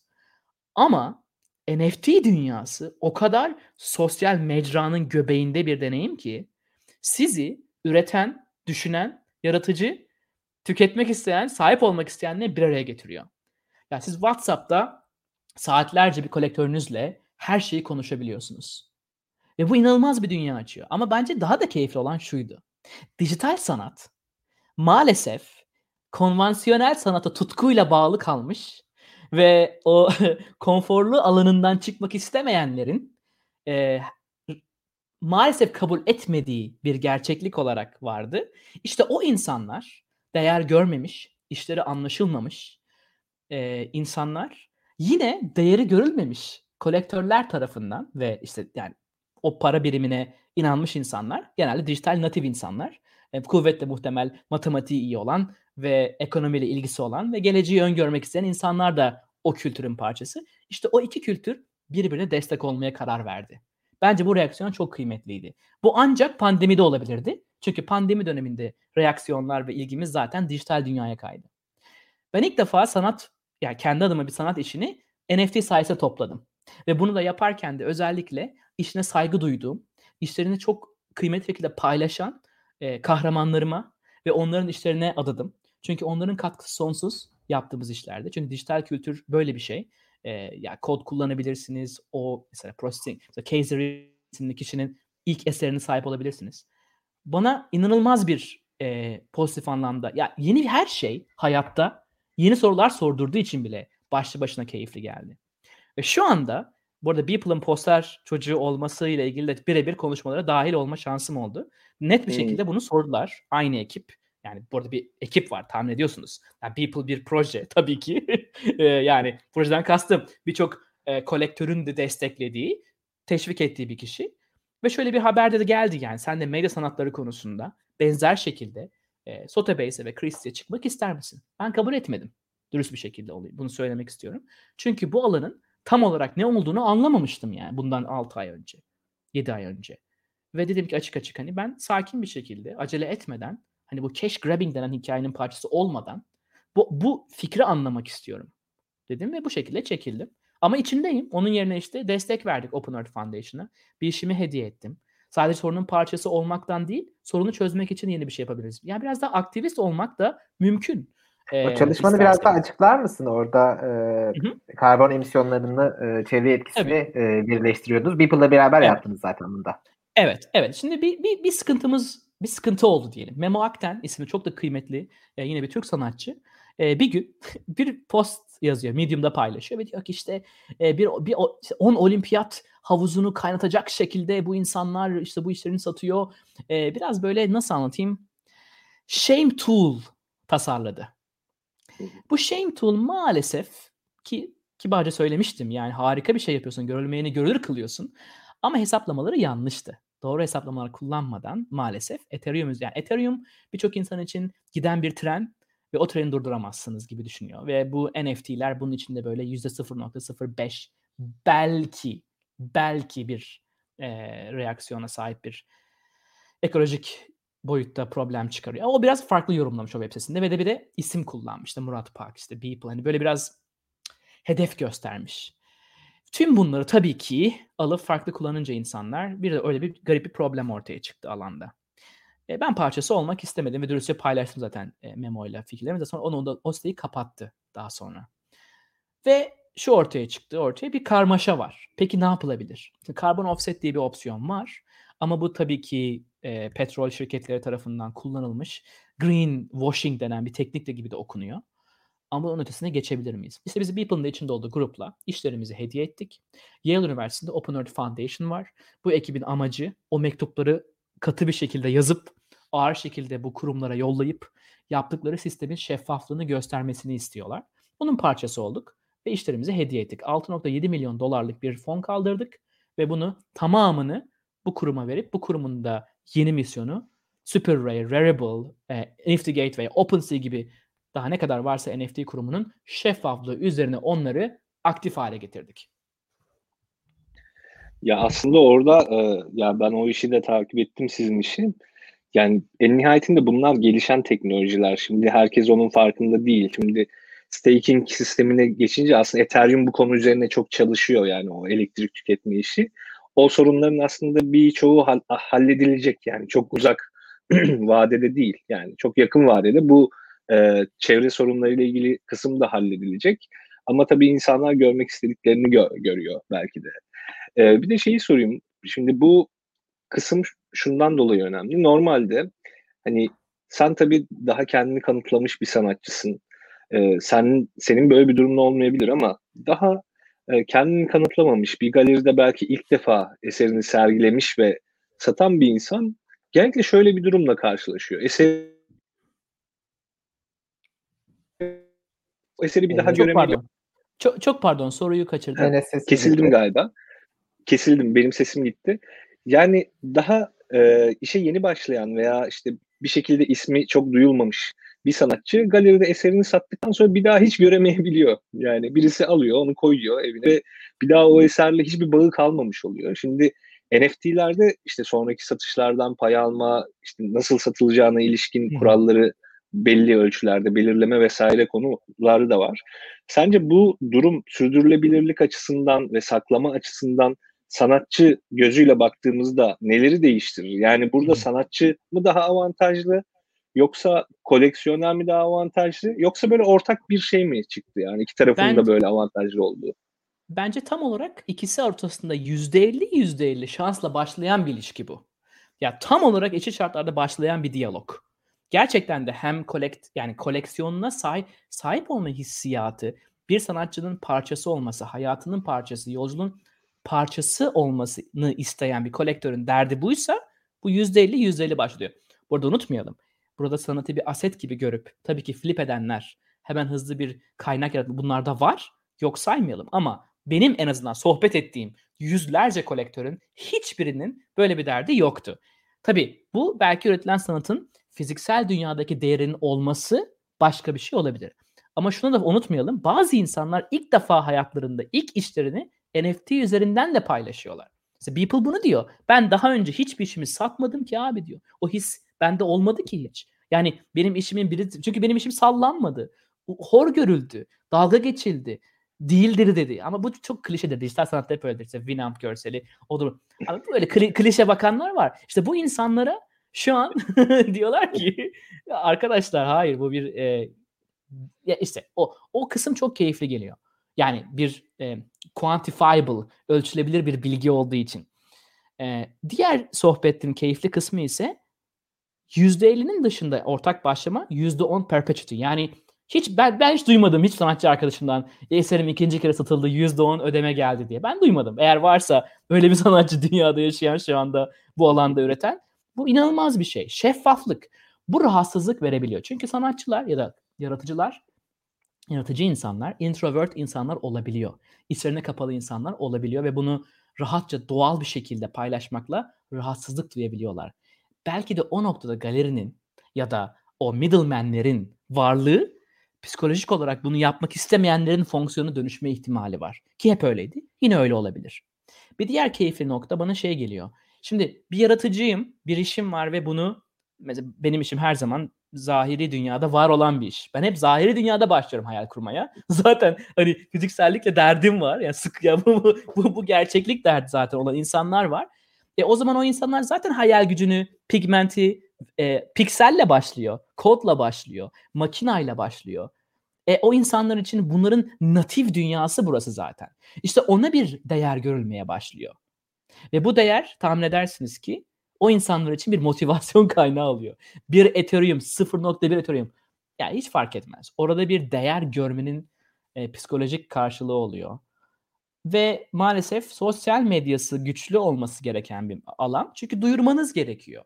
Böyle bir şeyin varlığını haber vermeniz gerekiyor. Mesela ben şey biri bana şey demişti. Medya işte hareketli duvar grafiği demiş ISS teleskobundaki işimi. Yarım saat önce de 60 Ethereum'a satın alınmış. Aynı iş ve çok da büyük bir koleksiyonun parçası şu anda. Onu yolladım screenshot'ını. Dedi ki aa yüzsüz, görgüsüz. E ama bu açık veri. Niye ben yüzsüz oluyorum? Veri orada. Aa gösteriyor, söylüyor. Yani hani o kadar garip geliyor ki bazı insanlara bu. Farkındayım yani.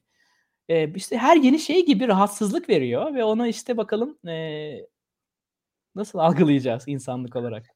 Ya ben aslında bu bakış açısını çok seviyorum. En nihayetinde eser üreten herkes bir değer üretmiş oluyor ve o değere bir şekilde sahip çıkması lazım. Yani sahip çıkmak derken bunu maddi anlamda falan da düşünmemek lazım. Yani o üretilen bir değer artık. Yani bir insanın beyninden, elinden, şundan bundan çıktı ve bunu hakikaten tamamen değersiz bir şeymiş gibi ya da işte çok afaki e, noktalara çekip işte e, bu tür şeylerin konuşulamayacak hale getirilmesi bana çok garip geliyor yani. Hani halbuki konuşulması lazım ve sanatçıların mesela bundan sonraki satıştan payları sanatçıların e, bu tarz daha Heh, sesim kesildi sanırım yine. Pardon. Evet, evet.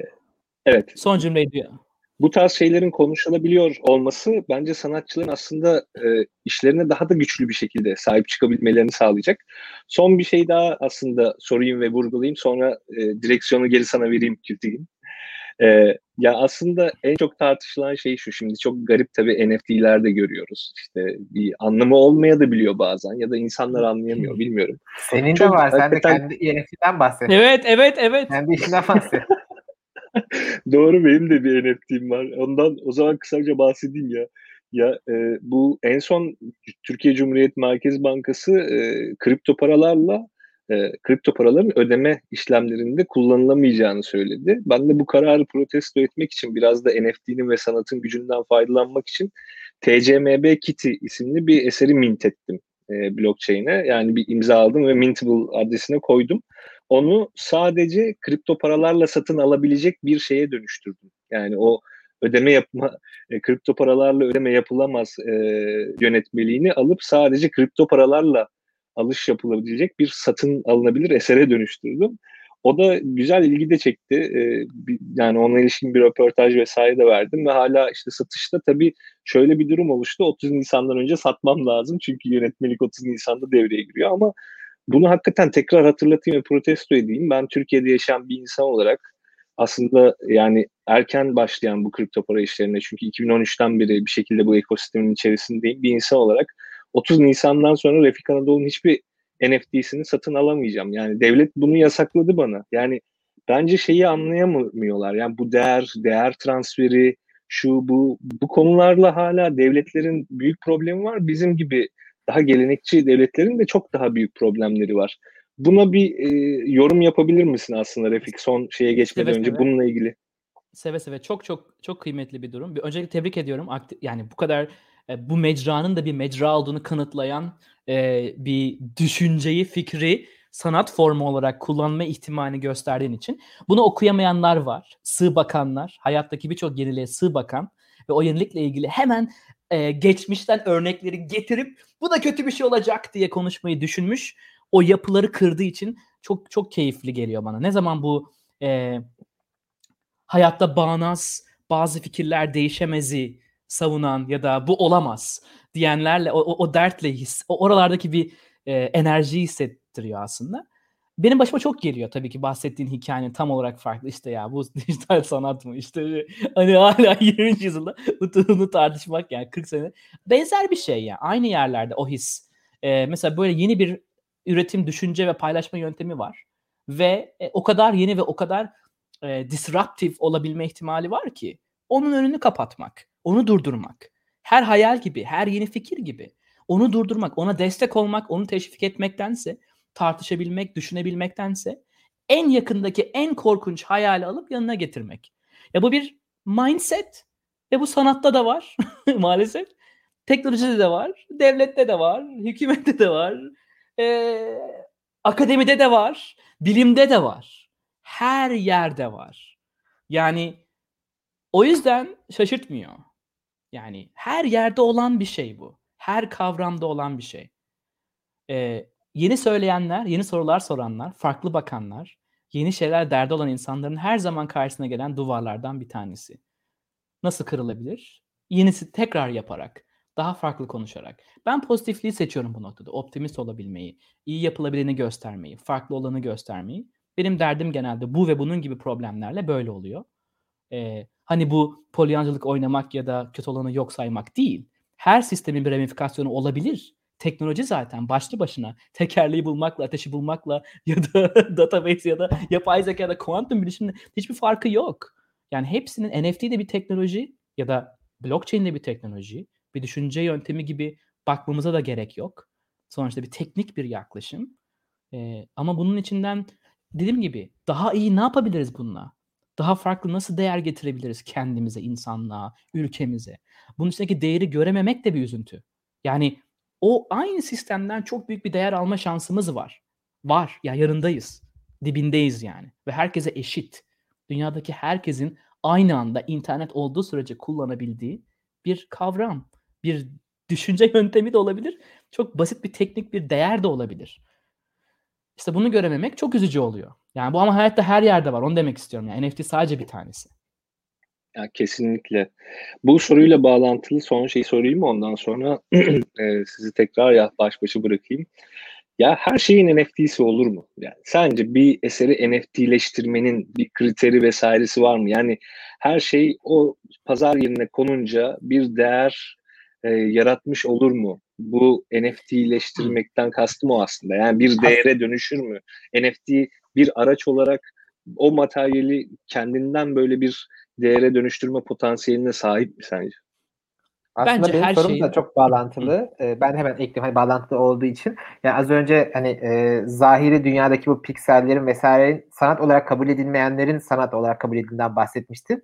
Mesela şu anda çoğunlukla da daha çok grafik işler görüyoruz NFT dünyasında. Grafiğe yaslanan işler görüyoruz. Ee, yani mesela diğer alanlarda olduğu bir kavramsal sanatta olduğu gibi yeni örneklerde görebilecek miyiz mesela? Şu an Enes'in her şey NFT olabilir mi sorusu var. Bir de hani sanat ürünü olarak daha alternatif şeyler görebilecek miyiz? Yeni şeyler görebilecek miyiz merak ediyorum ben. Şimdi yakın çevremde olan bitenleri anlamaya çalıştığım zaman bence NFT aslında natif olarak zahiri dünyada var olan bir fikrin bizlere ulaşma yöntemlerinden biri olarak doğmuş gibi hissettiriyor. Ama bazı hayallerde fiziksel dünyada ortaya çıkıyor ve daha sonra dijital dünyaya geçiyor. İşte o iki, ya bu bir nevi bir portal gibi düşünebiliriz NFT'yi bazı noktalarda. Yani fizikselle zahiri dünyanın kesiştiği yerler de var hayal gücümüzde. Ama daha önce mesela bunu bu şekilde otantik olarak paylaşamadığımız bir de deneyim de aslında. Yani kim gerçekten sahibi? Gerçekten o hayalin sahibine ulaşabilir miyiz? O, o hayalin sahibi öldükten sonra gerçekten başka bir persona ortaya çıkıp onu tekrar hani çok fazla soru var bu noktada. Tabii ki cevabı çok zor bunların ama en azından yaşayanlar için söylüyorum. En az sonunda yaşayan sanatçıların konuşabildiği bir şey ortaya çıkıyor. ya da ne bileyim bize 300 yıllık kitaplardan şey almadan. Yani şunu demek istiyorum. Bu gerçekten bugünün problemi. Yani dijital olarak hayal kuran bir insanın dijital olarak bir şeyi paylaşabilme dünyası. Pazar yeri. Gerçekten de. Hayal yeri. Ama bence her şey dünya. Benim için her şey sanat olabileceği için ya da benim için sanat insanlığın hayal gücünü kullanabilme kapasitesi olduğu için bir insan eğer hayal gücünü kullanabiliyorsa ve o hayal gücünden bir çıktı zahiri ya da fiziksel yapabiliyorsa tabii ki NFT olabilir. Ona verilen değerin ulaş değerin o kişiye o hayale ulaşması evet şu an bir engineered bir dünyada yani eğer iyi bir sosyal mecrada takipçiniz varsa daha önce bir izleyici kitleniz varsa ya da NFT dünyasında belli başlı bir hareketiniz olmuşsa ilklerdenseniz ya da ol, ya da orada bir ses getirmek istiyorsanız tabii ki işinizin değeri hiçbir bağ, bağlı, bağlantısı olmayan birine göre farklı olacaktır. Ama gerçeklik de böyle değil midir? Yani sanatta da böyle değil midir? Ya da tasarımda da böyle değil midir? Ben daha çok yaratıcı diyorum bu kişilere. Murat Pak da aynısını söylüyor. Çünkü sanatçı çok limitli kalabilir. Yani bir insan belki dünyanın en e, introvert insanıdır ve başka işler yapmıştır hayatta ama yaratıcı dünyasını ortaya çıkarmıştır. Çok insan var şu an bu alanda üreten, düşünen. Onların hepsi şu an değer görüyor. Konsept sanatçılara bakalım mesela tek tek. Ya da oyun dünyasında oyun tasarlayan insanlara bakalım. Hayatlarında hiç de hiçbir zaman bu benim sanatım diyememiş insanlar var. İşte onlar ortaya çıkıyor. Bu demokratik değil midir? O klişeleşmiş akademik dünyanın kırılıp yıkılması demek değil midir? Beklenmiş birçok yılların içinde kalan şeylerin çıkması demek değil midir? Çok fazla şey var. Ben bunları çok kıymetli buluyorum bu bu hikayeleri. E, kısaca NFT her şey olabilir. Çünkü hayal gücümüzü kullanabiliyorsak. Çok teşekkür ederim. Teşekkürler. Çok teşekkür Benim sorularım bu kadardı. Çok sağ ol Enes. Ee, aslında biraz önce dediğin gibi hani e, bütün sanat tarihinde olduğu gibi yeni doğan bir e, sermaye kendi sanatını besliyor, güçlendiriyor ve onun büyümesine yol açıyor. E, NFT'lerde çok benzer bir şey oldu e, gibi senin anlatımından. Şimdi yavaş yavaş sona geçeceğiz. O nedenle son sorular varsa onları da alalım. E, o zaman şunu da soralım. Yani e, hatırlatmak için pazartesi günü Refik Anadolu'nun Play Galeri'deki sergisinin son günü gezmek isteyenler pazartesi günü gezebilir. Ancak tabii ki Refik Anadolu üretmeye devam ediyor. Yakın zamanda İstanbul'da neler göreceğiz? Ee, başka çalışmalar evet. olacak mı? İki, e, bu arada yani hakikaten e, dediğim gibi en iyi fikirleri, en iyi hayalleri İstanbul'a saklamak, e, getirmek için elinden geleni yapıyorum ve çok iki, iki tane heyecanla çalıştığım proje şu an mevcut. Bir tanesi İstanbul verileriyle bir derdi olan bir sergi. E, diğeri ise e, bir kültürel arşivimizin yapay zeka ile buluşma anı. Bu iki sergi için de çok heyecanlıyım. İkisi de farklı konularda farklı bağlam, nitelik ve nicelikle derdi olan iki farklı deneyim serisi. Ee, birinde fiziksel heykeller olacak, birinde yine izleyiciyi çevreleyen ama arkasında atölye çalışmaları olan akademik e, çevreye umuyorum yardımcı olabilecek. Yine yapay zeka ve akademiyi bir araya getirebilecek. Yani sanatı, akademiyi ve tartışmayı ve umuyorum öğretmeyi ve öğrenmeyi, soru sormayı destekleyecek bir e, bir kavramı olan bir hayalim var. E, bu ikisi için çok çalışıyorum. Yaz boyunca daha çok üreteceğim sanıyorum bu sergi için, sergiler için. Ve yarınki atölyemize eğer olur da ilginizi çekiyorsa uygulama olarak lütfen katılın. E, oradaki eğitmenler, e, eğitmen sizlerle bu algoritmaları konuştuklarımızın arkasındaki uygulamalı kısmını gösterecek. Ben de bu arada bu iki sergide elimden geldiği kadar her zaman olduğu gibi bu düşünce yönteminin arkasındaki teknikleri ve e, belki de yapay zeka modellerini şeffafça paylaşacağım.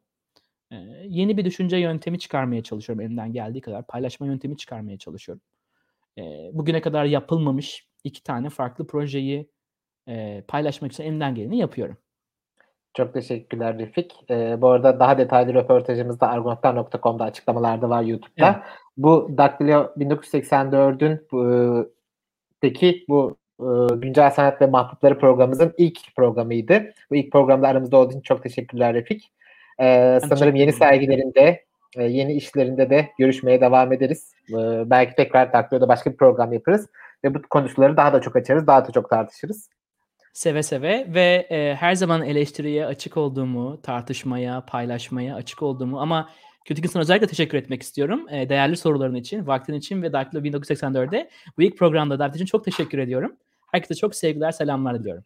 Biz teşekkür ederiz. Herkese iyi akşamlar. Görüşmek üzere. Sevgiler, selamlar. Ha. Ah.